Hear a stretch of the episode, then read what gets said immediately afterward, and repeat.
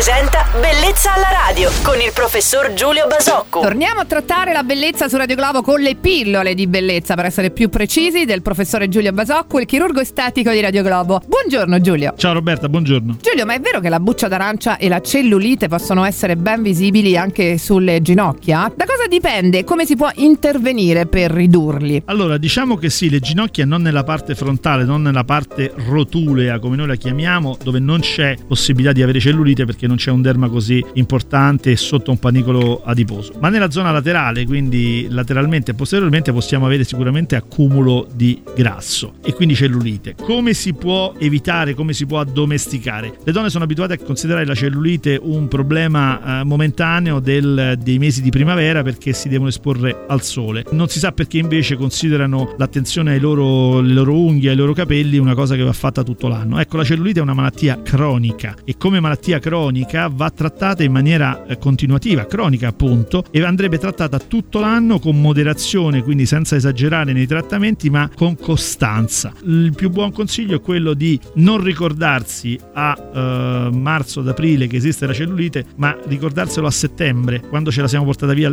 dietro l'estate, e cominciare con dei trattamenti blandi, non necessariamente costosi, ma costanti nel tempo che ci accompagneranno fino alla primavera successiva con delle gambe molto più in forma. È vero, lo si capisce sempre quando è troppo tardi. Anche oggi abbiamo seguito con grande interesse il nostro chirurgo estetico Giulio Basocco, al quale se volete potete scrivere una mail bellezzalaradio.radioglobo.it nel caso in cui abbiate un uh, consiglio da chiedergli ovviamente. Buon fine settimana Giulio! Ciao Roberta, buona giornata e buon fine settimana. Bellezza alla radio.